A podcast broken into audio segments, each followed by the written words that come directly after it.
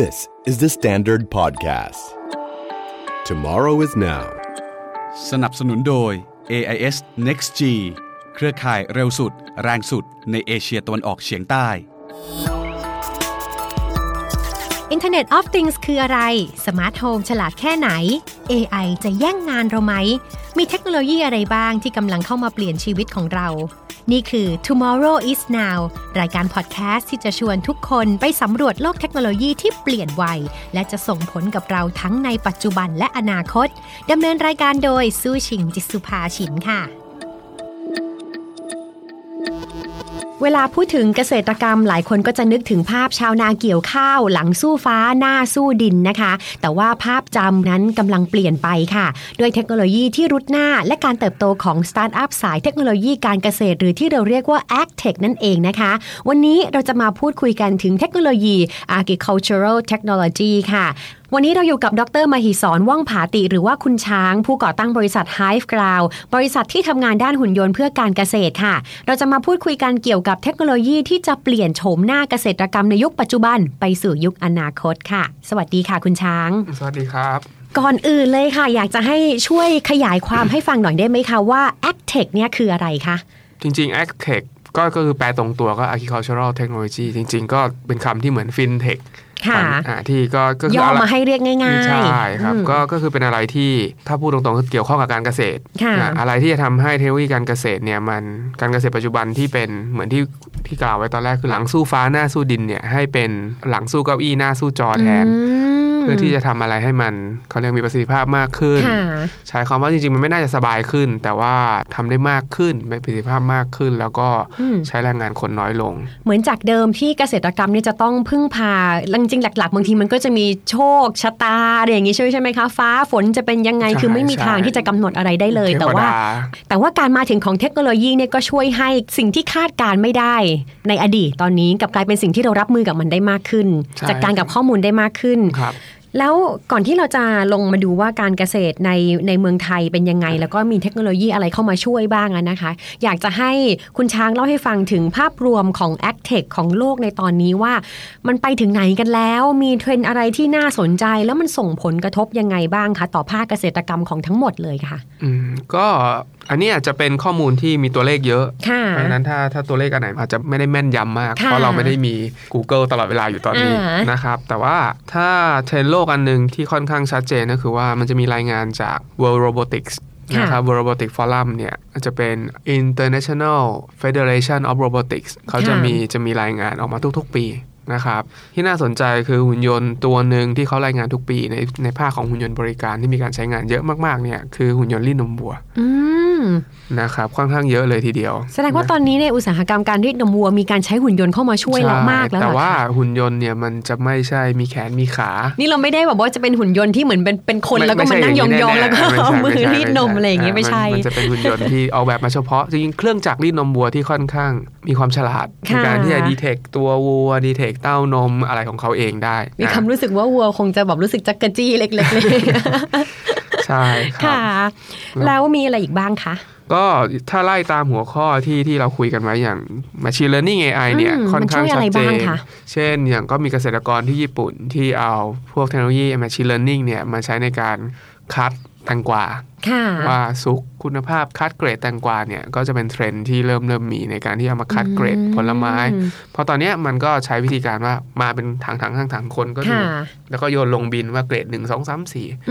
ก็อาจจะสักสองชั่วโมงแล้วก็จะเริ่มเคลื่องมั่วแล้วถ้าใช้แมชชีนก็จะดีกว่าลักษณะนั้นแล้วมันจะแม่นยำกว่าด้วยไหมคะพอพอพูดถึง machine learning เนี่ยสิ่งที่สำคัญที่สุดคือ data ตั้งต้นสมมุติเราบอกว่าเราจะแบ่งแตงกวาเป็นสิบเกรดเราก็ต้องมีตัวอย่างของทั้งสิบเกรดที่ที่มากเพียงพอที่มากเพียงพอที่จะเอามาเทรนระบบเพื่อให้ระบบเนี่ยเข้าใจว่าสิบเกรดที่คนหมายถึงคืออะไรแล้วสิ่งที่เกิดขึ้นคือมันจะได้แม่นสุดเท่าที่ data มีแล้วครับแล้วหลังจากนั้นเนี่ยที่เหลือคือความสามารถในการที่จะทำงานซ้ำๆที่เขาเรียกใช้คำว่า consistency อะครับอืมคือทำงานในแบบที่ซ้ำๆกันได้โดยที่ผลของการทำงานนั้นไม่ตกลงเลยใช่ไหมคะทำได้แบบทำไปเรื่อยๆไม่มีไม่มีความเหนื่อยหน่ายความบกพร่องของคนสมมติสมมติเครื่องแม่นยำ เก้าสิบเปอร์เซ็นต์ ค่ะซึ่งสมมติเทียบเคียงกับคนที่ เก้าสิบเปอร์เซ็นต์ มันก็จะ เก้าสิบเปอร์เซ็นต์ อย่างนั้นไปตราบเท่าที่มันทำงานมันจะไม่เหมือนคนที่พอลาแล้วอาจจะค่อยๆตกลงไปอย่างเงี้ยซึ่งเดี๋ยวหลังจากนี้ไปนะคะเราจะมาคุยกันเรื่องด้วยว่าที่พอเครื่องจักรมันสามารถที่จะทำได้แบบนี้เนี่ยคนที่ล้าได้ง่ายๆอ่ะจะเสี่ยงต่อการตกงานแค่ไหนเดี๋ยวอันนี้เก็บไว้ข้างหลังอีกนิดนึงนะคะอยากจะถามเพิ่มอีกนิดนึงว่าแล้วโดรนที่มาอยู่ใน AgTech สามารถช่วยอะไรได้บ้างคะ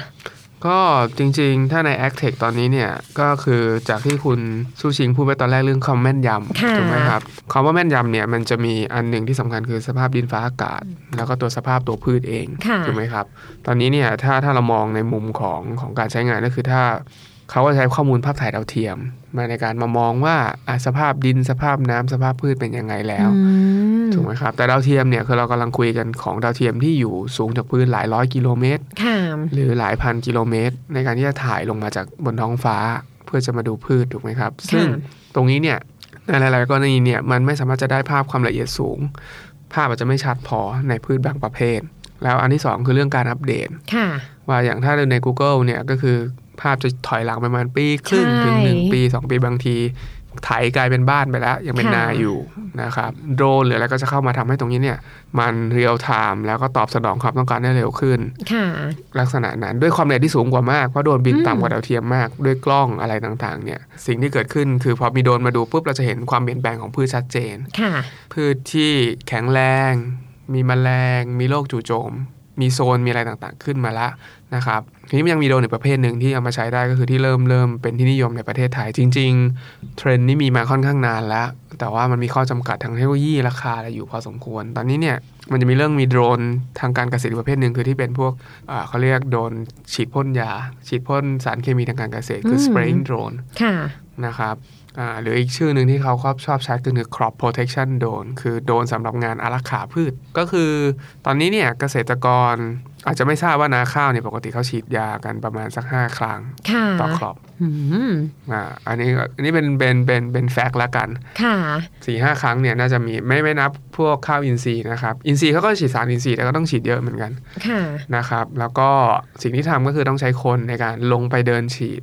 คือลงไปเดินคือสะพายเป้ๆเนี่ยก็จะเป็นแบกน้ำ ยี่สิบถึงยี่สิบห้า ลิตรค่ะนะครับแล้วจะเป็นสารเคมีละแล้วแต่จะเป็นค่ายานู่นนั่นนี่อะไรก็แล้วแต่ก็ลงไปเดินฉีดแล้วเวลาฉีดปกติต้องฉีดทวนลม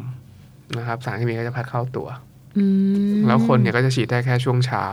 ก็คือช่วงตั้งแต่ตีห้าหกโมงถึงประมาณแปดโมงเริ่มร้อนก็จะเลิกแปลว่าคนหนึ่งคนเนี่ยเดินฉีดเร็วๆจริงๆเนี่ยก็วันหนึ่งเนี่ยน่าจะได้ไม่เกินสี่ห้าไร่คือครอบคลุมได้ไม่เยอะด้วยแล้วก็เป็นภัยต่อสุขภาพของคนฉีดด้วยด้วยแล้วก็เหมือนเดิมก็คือพอคนเริ่มล้าหรืออะไรนะการฉีดก็จะเริ่มไม่ทั่วถึงหรืออะไรต่างๆนะครับตรงนี้ก็เลยเริ่มมีการเอาโดรนมาที่ค่อนข้างใหญ่นิดนึงนะครับที่สามารถบรรจุน้ำได้ค่อนข้างใกล้เคียงกับคนอาจจะลดลงมาหน่อยประมาณ สิบถึงสิบห้า ลิตรนะครับเพื่อจะบินฉีดอัตโนมัติซึ่งสิ่งที่เกิดขึ้นคือกลายเป็นว่าแทนที่ต้องใช้เวลาเดินหนึ่งไร่เนี่ยเป็นหลายสิบนาทีเนี่ยก็เหลือแค่ไล่หนึ่งมาเกินไม่ไม่เกินสองนาทีนะครับด้วยการฉีดที่ค่อนข้างสม่ำเสมอกว่ามากๆนะครับแล้วก็ประหยัดน้ำกว่าลักษณะนั้นแล้วก็สามารถทำงานอัตโนมัติได้นะครับอันนั้นคือส่วนหนึ่งทีนี้ทีนี้พอมีโดรนสองอย่างแล้วเนี่ยมันถ้าเรามีแค่โดรนเนี่ยมันก็เหมือนกับการที่เราซื้อของมาอย่างหนึ่งแล้วก็มาบังคับเองถูกไหมครับการที่จะ convert ตัวนี้ให้มันเป็นเหมือน business platform ได้เนี่ยก็เป็นอีกอันหนึ่งที่เราพยายามทำอยู่ในส่วนของซอฟต์แวร์บริหารจัดการพวกโดรนพวกนี้เพื่อจะให้กลายเป็นพวก service ขึ้นมา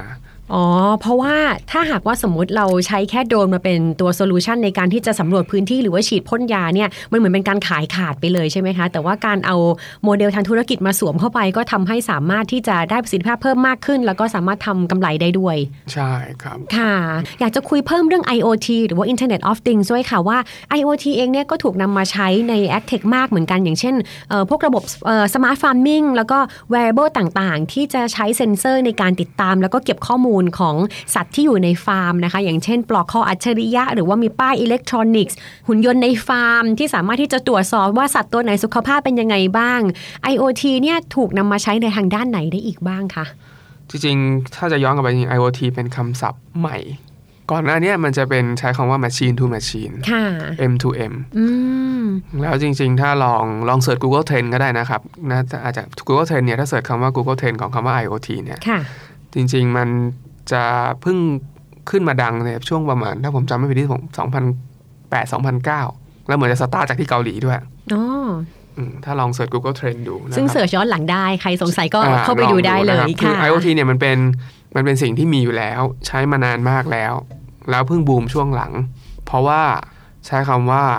มันมาจากสองส่วนคือเรื่อง Cloud Computing Cloud มันดีขึ้นนะครับคอมพิวเตอร์ดีขึ้นแล้วก็จริงๆคือพวกไมโครคอนโทรลเลอร์เล็กๆที่จำเป็นใน ไอ โอ ที มันดีขึ้นและถูกลงค่ะมันเลยทำให้เกิดการบูมของพวกพวก ไอ โอ ที ทีนี้ถามว่าในการเกษตรเอามาใช้อะไรได้บ้างจริงๆการเกษตรเนี่ยก็จะมีเรื่อง Weather Station Weather Station ก็คือตัวที่เป็นวัดภูมิอากาศแบบเฉพาะจุดจะไม่ใช่การพยากรณ์อากาศแบบวันนี้ภาคตะวันออกเฉียงเหนือจะมีฝนตกร้อยละหกสิบอันนี้คือวัดจริงๆเลยกับอากาศที่กำลังเป็นอยู่นะตอนนั้นนั่นคือการใช้ดาวเทียมมองลงมาดูเมฆคิดว่าคลุมประมาณเท่านี้แล้วดูออกมาจากโมเดลจากสถิติอะไรก็ตามแต่ตรงนี้ก็คือเป็นการวัดความชื้นสภาพลมนะแปลงตรงนั้นจริงๆว่าว่ามีแนวโน้มว่าจะเกิดอะไรขึ้นลักษณะนั้นอย่างตัวอย่างที่ผมว่าค่อนข้างชัดเจนคือผมมีโอกาสได้ไปลองไปดูงานของฟาร์มขนาดใหญ่ที่ที่ประเทศเขมรใหญ่นี่คือเมกะฟาร์มค่ะหนึ่งแปลงเนี่ยคือสองกิโลเมตรคูณสองกิโลเมตรคือใหญ่มากค่ะนะครับแล้วพื้นที่ฟาร์มเนี่ยคือยาวสิบห้ากิโลเมตรเรามีฟาร์มอย่างนั้นในเมืองไทยมั้ยคะเท่าที่เห็นมาตอนนี้ยังไม่มีใหญ่ขนาดนั้นเพราะสิบห้ากิโลเมตรเป็นเป็นปลูกพืชชนิดเดียวกันมันใหญ่มากนะครับสิ่งที่เกิดขึ้นคือตอนที่เราไปดูเนี่ยขับรถขับรถขับรถขับรถพอไปถึงปลายฟาร์มอีกฝั่งนึงจริงๆไม่ถึงด้วยซ้ำกลางฟาร์มอีกด้านนึงฝนตกโอ้อ่าแต่อีกฝั่งนึงยังแดดออกอยู่มันใหญ่ขนาดนั้นนะครับการที่เราไม่มีระบบที่จะบอกให้คนในฟาร์มทราบว่าตรงนี้ฝนจะตกตรงนั้นเนี่ยการบริหารจัดการหรือแม้กระทั่งการเตรียมรถเพื่อจะไม่ว่าจะรดน้ำพรวนดินปลูกหรืออะไรก็ตามเนี่ยมันจะเริ่มยากแล้วถ้าเรา rely on ข้อมูลดาวเทียมซึ่งมันเป็นการพยากรณ์ภาพใหญ่อย่างเดียวนะครับหรือการที่จะดูความชื้นเป็นจุดๆในกรณีที่เรามีพื้นที่ค่อนข้างเยอะอะไรเนี่ยมันก็จะช่วยให้เราเห็นข้อมูลบางอย่างก่อนที่จะเกิดปัญหาหรือถ้ากรณีที่เป็นไม้ผลอะไรต่างๆเนี่ยตัวอย่างที่เคยคุยกับเกษตรกรที่ปลูกทุเรียนที่ทางจันทบุรีก็ถ้าเขาสามารถจะดูความชื้นของอะไรของต้นทุเรียนทุกต้นได้เนี่ยเขาเชื่อว่าเขาจะสามารถจัดการกับโรคและจัดการกับทุเรียนได้ดีกว่าแต่แน่นอนพวกนี้ก็เป็นเป็นเรื่องของต้นทุนที่เพิ่มมาต่อต้นอาจจะเป็นแค่หลักร้อยหลักพันแต่ปากแล้วเนี่ยซอฟต์แวร์ระบบการมอนิเตอร์ได้มา Data มันจะเริ่มใหญ่กลายเป็น Big Data ถูกป่ะครับค่ะแต่ทีนี้เนี่ยปัญหาจริงๆมันไม่ใช่อยู่ที่ว่ามอนิเตอร์ได้เราได้ข้อมูลปัญหาจริงๆคือจะเปลี่ยนข้อมูลที่ได้มาเนี่ยกลายเป็นรายงานหรือสิ่งที่เรียกว่าคือ business intelligence ก็คือข้อมูลที่จะประกอบการตัดสินใจอะ recommendation ว่าสุดท้ายแล้วควรจะต้องทำอะไรข้อมูลที่ได้มาทั้งหมดจะเอาไปทำอะไรได้บ้างอันนี้ก็ต้องเป็นฝีมือของของคนที่จะต้องมารวบรวมข้อมูลแล้วก็วิเคราะห์ออกมาอันนี้คืออันนึงที่เราพยายามจะทำอยู่เพราะว่าข้อมูลดิบเนี่ยมัน generate ง่ายมากถูกไหมครับเดินไปถ่ายรูปมาให้เต็มไปหมดเลยแล้วแต่ละรูปหมายความว่าอะไรวัดความชื้นมาทั้งแปลงสมมติสวนเนี้ยทุกต้นมีความชื้นของต้นไม้ทุกต้นแล้วตัวนี้มันบอกอะไรเราอันนี้คือเรื่องใหญ่ที่ที่งานวิจัยในภาคการเกษตรที่เกี่ยวข้องก็ต้องทำถูกไหมเอกชนหรือว่าบริษัทที่เกี่ยวข้องก็ต้องเตรียมตัวที่จะเอาข้อมูลนั้นมาตีประเมินผลแต่ทีนี้เนี่ยมันกลายเป็นปัญหาไก่กับไข่ว่าไอ โอ ที มันมีต้นทุนในการ deploy ในการในการใส่เข้าไปถูกไหมครับแล้วก็การวิจัยก็มีต้องใช้เวลาอ่ามันก็มีประมาณประมาณว่าคนอยากได้ก็อยากได้เร็วค่ะแต่ก็ไม่มีการตีความสุดท้ายมันก็เกิดปัญหาว่าแล้วฉันจะเอามาทำไมมันเลยไม่ครบลูปสักทีในการที่จะค่ะที่ไม่มีการตีความเป็นเพราะว่าไทยเราขาดคนที่มีทักษะในด้านที่จะนำข้อมูลเหล่านี้มาตีความวิเคราะห์ไหมคะไม่ไม่น่าใช่นะครับแล้วไม่มีข้อมูลที่อยู่ในรูปแบบที่ดีพออันนี้อันนี้อาจจะไม่ใช่ไม่ใช่ไม่ใช่ในทุกกรณีแต่จากที่เราได้ยินมาก็คือบางทีมันมันมีข้อมูลแต่ไม่อยู่ในฟอร์แมตที่สามารถจะเอามาใช้งานได้หรือข้อมูลเข้าถึงไม่ได้ในกรณีของของจริงๆภาครัฐเองก็อาจจะมีปัญหาตรงนี้เพราะผมก็มีโอกาสคุยกับหลายหน่วยงานว่าเขามีข้อมูลบางอย่างแหละแต่ถ้าจะมาเอาไปก็ต้องมาเซ็นนู่นเซ็นนี่กันแล้วมันสุดท้ายมันไม่ Open Data จริงๆอืมบางทีปัญหาไม่ได้อยู่ที่เทคโนโลยีแต่อยู่ที่กระบวนการขั้นตอนแล้วก็คนที่เกี่ยวข้องด้วยใช่ครับ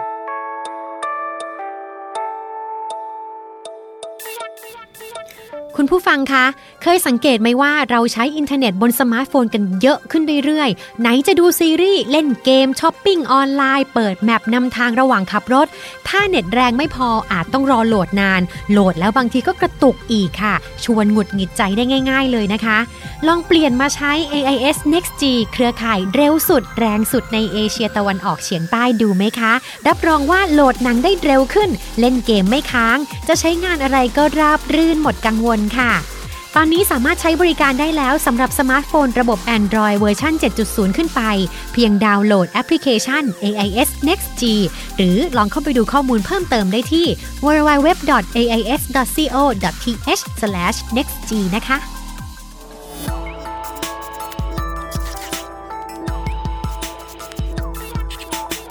อยากให้คุณช้างช่วยเล่าให้ฟังหน่อยค่ะว่าจากการทำงานของ Hiveground เนี่ยการใช้เทคโนโลยีการเกษตรในไทยที่เคยได้ทำมาเล่าเคสให้ฟังหน่อยได้ไหมคะว่ามีกระบวนการขั้นตอนทำอะไรบ้างค่ะตอนนี้ที่ Hiveground ตรงฝั่งที่เราเกี่ยวกับพวกการเกษตรเนี่ยเราทำอยู่สองตัวก็คือตัวโดรนที่ที่แบบที่บอกตอนแรกคือบินเพื่อจะถ่ายภาพจากภาพมุมสูงแล้วมาต่อเป็นแผนที่ใหญ่ๆเพื่อประเมินสุขภาพพืช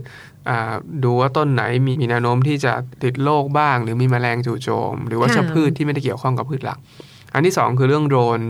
ทางการเกษตรที่เป็นเกี่ยวกับปุ๋ยยาถูกไหมครับตรงนั้นเนี่ยก็คือเราที่เรากำลังทำอยู่คือเราจะเอาข้อมูลภาพพืชตรงนั้นแหละนะครับมาวิเคราะห์เพื่อจะดูว่ามันมีวัชพืชอยู่ตรงไหน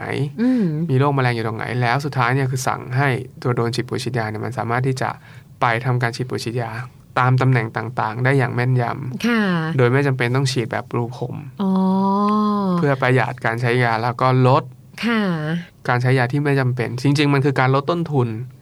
ของเกษตรกรแต่ทำให้บริษัทยาขายได้น้อยลงอันนี้เป็นประเด็นที่เราก็คุยกับพาร์ทเนอร์เหมือนกันว่าแล้วพี่ในฐานะคนขายปุ๋ยยาคิดยังไงเขาบอกว่าเขาเชื่อว่าการทำอย่างนี้เนี่ยมันจะทำให้ยั่งยืนกว่าในระยะยาวใช่แล้วแล้วจะทำให้เกษตรกรคนรุ่นรุ่นรุ่นใหม่เนี่ยกลับมาทำงานได้มากขึ้นเพราะว่ามันงานมันจะไม่หนักเท่าเดิมและสำคัญมันมันดูมีคุณค่ามากขึ้น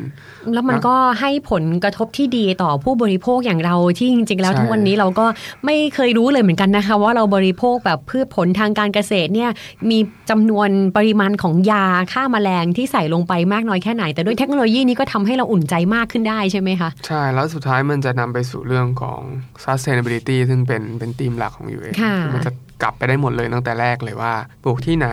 ปลูกโดยใครฉีดยาอะไรบ้างตอนไหนถูกไหมครับตรงนี้ข้อมูลพวกนี้พอถ้าได้มาเนี่ยแน่นอนว่าเพิ่มมูลค่าของผลิตภัณฑ์ได้แน่นอนถูกไหมครับขนาดแค่แค่ตอนนี้เนี่ยก็คืออย่างตามห้างก็จะมีพืชสองเกรดถูกไหมครับตามเชลก็จะมีออร์แกนิกซึ่งแน่นอนว่าออร์แกนิกเนี่ยใช้ความพยายามในการปลูกไม่ธรรมดาก็จะแพงกว่ามากใช่คือคือคือลดพอลดเคมีลดอะไรเนี่ยคนก็ต้องออกแรงในการดูแลเยอะขึ้นอันนั้นคือสิ่งที่เกิดขึ้นเพราะฉะนั้นเนี่ยมันก็อาจจะเป็นปกติออร์แกนิกพิซิชั่นในอนาคตหรือเปล่าอันนี้คงคงเป็นเรื่องที่ต้องมาลองดูกันก่อนที่เราจะไปคุยถึงภาพของ AgTech ในอนาคตนะคะอยากจะให้คุณช้างเล่าให้ฟังนิดนึงว่าจากประสบการณ์ทั้งหมดที่ทำงานในแวดในแวดวงนี้มาเนี่ยรู้สึกว่าปัญหาและอุปสรรคสำคัญของเกษตรกรรมไทยในตอนนี้คืออะไรแล้วมีทางออกไหมคะครับก็จริงๆผมไม่ได้เป็นคนสายเกษตรโดยตรงต้องออกตัวไปก่อนเพียงแต่ว่ามีโอกาสได้มาทำงานกับภาคเกษตรได้มีอาจารย์อะไรหรือมีคนที่เชี่ยวชาญแนะนำให้ความรู้เยอะตอนที่เราทำโดรนเนี่ยอันนึงที่เราต้องทำคือเราต้องดูว่าตลาดเรามันใหญ่แค่ไหนเราก็เลยมีโอกาสไปหาข้อมูลเพิ่มเติมแล้วก็พบว่ามีข้อมูลของกรมสถิติทางการเกษตรที่ทำไว้ค่อนข้างดีสิ่งที่เกิดขึ้นก็คือเมืองไทยเนี่ยเป็นประเทศที่ไซส์ไม่ใหญ่ไม่เล็กเราเป็นไซส์ประมาณไม่เกินสี่สิบของโลกก็ค่อนข้างใหญ่ประมาณ ห้าแสน กว่าตารางกิโลเมตรตีเป็นไร่ก็สามร้อยล้านไร่เอาเลขกลมๆนะครับพื้นที่เกษตรบ้านเราคือ ห้าสิบเปอร์เซ็นต์ หนึ่งร้อยห้าสิบล้านไร่ในนั้นเนี่ยเป็นนาข้าวอยู่เจ็ดสิบล้านไร่เป็นพืชไร่อยู่อีกสามสิบล้านนะครับเป็นพืชสวนอยู่อีกสามสิบล้านถ้าเราดูจริงๆแล้วเนี่ยอัตราส่วนค่อนข้างสูงเลยทีเดียวนะครับถ้าถ้านับเป็นอัตราส่วนของแล้วทีนี้เนี่ยเรามีอะไรน่าสนใจบ้างเราเป็นประเทศส่งออกน้ำตาลอ้อยอันดับสองของโลก mm-hmm. อันดับหนึ่งคือบราซิล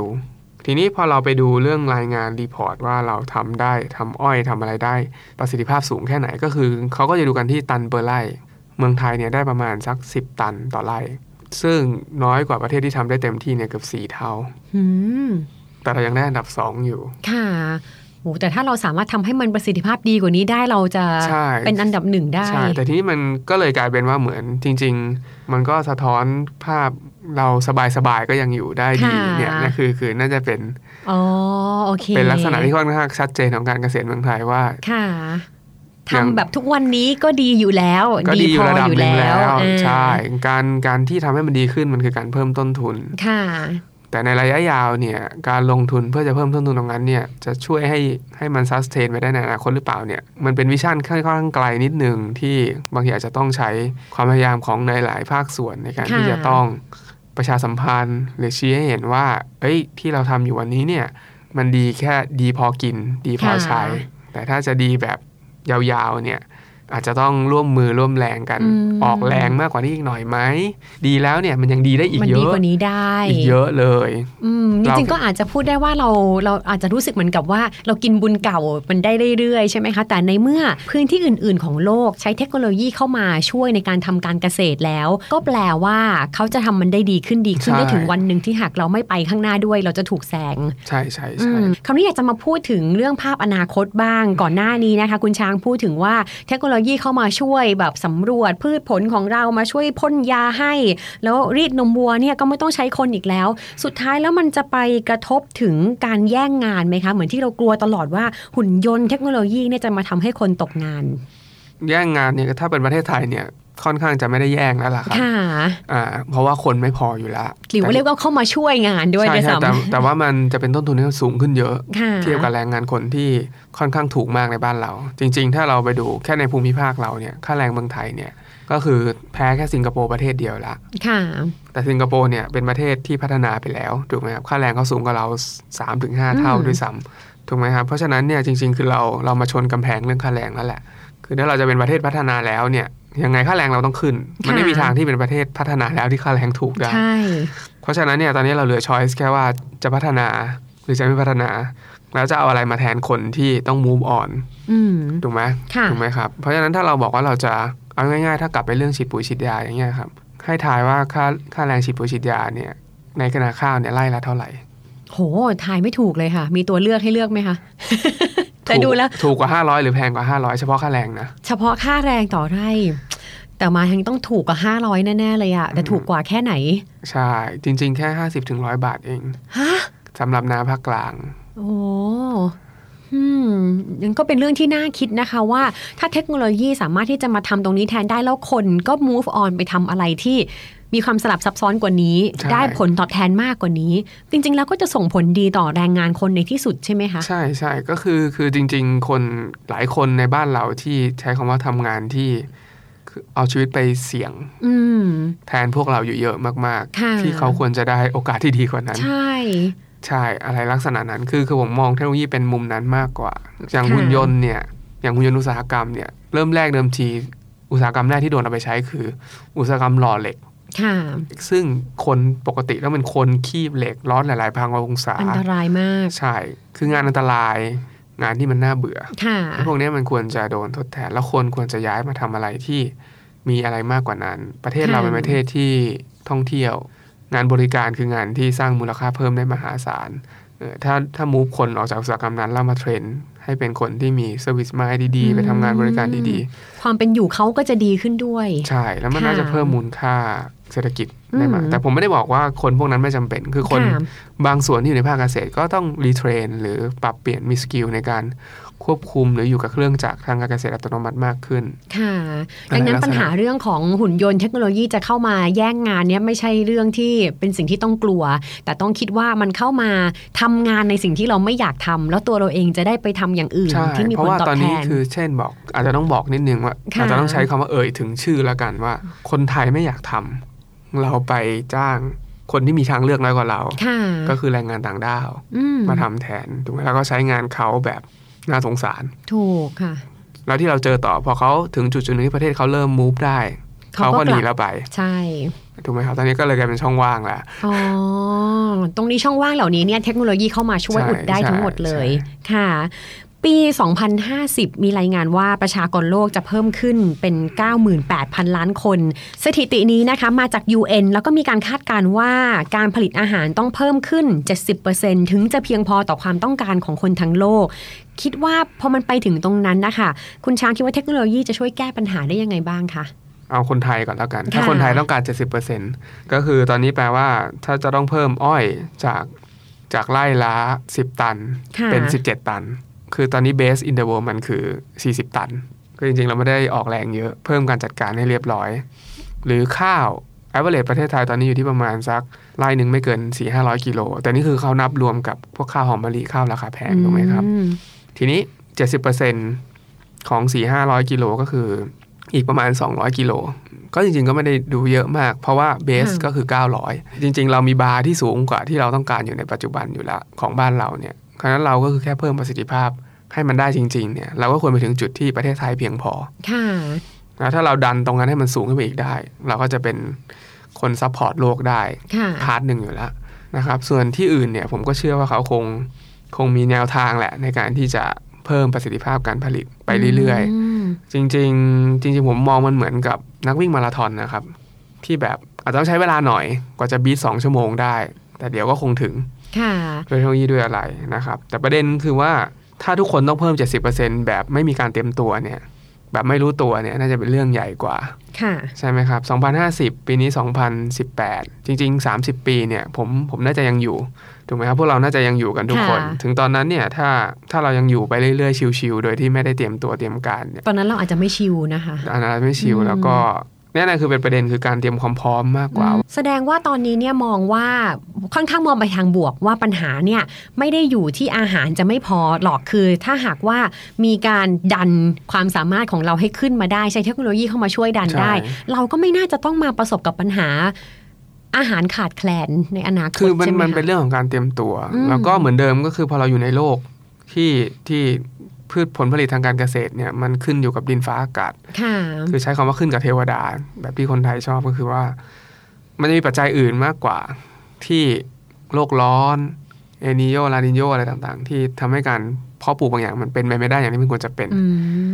คืออะไรที่มันเป็นไปตามปกติก็คงคงไม่ค่อยมีปัญหาแต่อยู่ผลผลิตอยู่หายไปครึ่งนึงในปีนั้นเนี่ยมันแปลว่าคนในทั้งโลกในปีนั้นอาจจะไม่มีข้าวกินไปครึ่งโลกเพราะว่าเราเราสเตรสมันเยอะมาก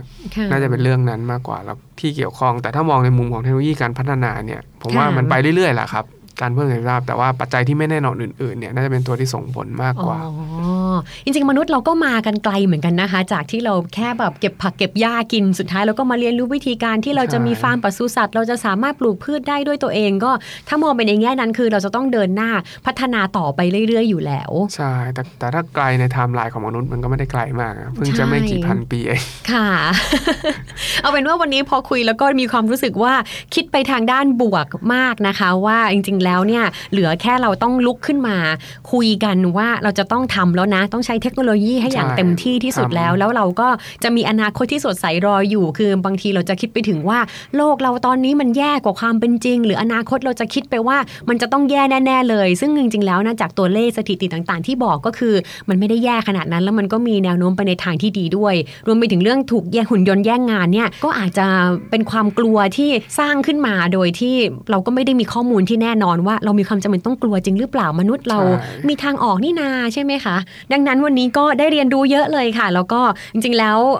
กุญแจสำคัญของการคุยกันในวันนี้นะคะหลักๆก็น่าจะอยู่ที่การปรับตัวทั้งไม่ว่าจะอยู่ในแวดวงอุตสาหกรรมไหนก็ตามถ้าหากว่าเราสามารถที่จะปรับตัวได้ผลลัพธ์ที่เราจะคาดหวังได้ก็น่าจะมาทางด้านบวกแน่นอนวันนี้ขอขอบคุณมากเลยค่ะคุณช้างได้เรียนรู้หลายๆอย่างมากเลยนะคะขอบคุณมากค่ะครับขอบคุณครับนี่ก็คือ Tomorrow is Now ในวันนี้นะคะและในตอนหน้าเราจะมาคุยเรื่องเทคโนโลยีอะไรที่จะมาช่วยให้ชีวิตของเราง่ายแล้วก็สะดวกสบายขึ้นติดตามกันได้ใหม่ในครั้งหน้าค่ะวันนี้สู้ชิงลาไปแล้วสวัสดีค่ะ The Standard Podcast Eye Opening for your ears.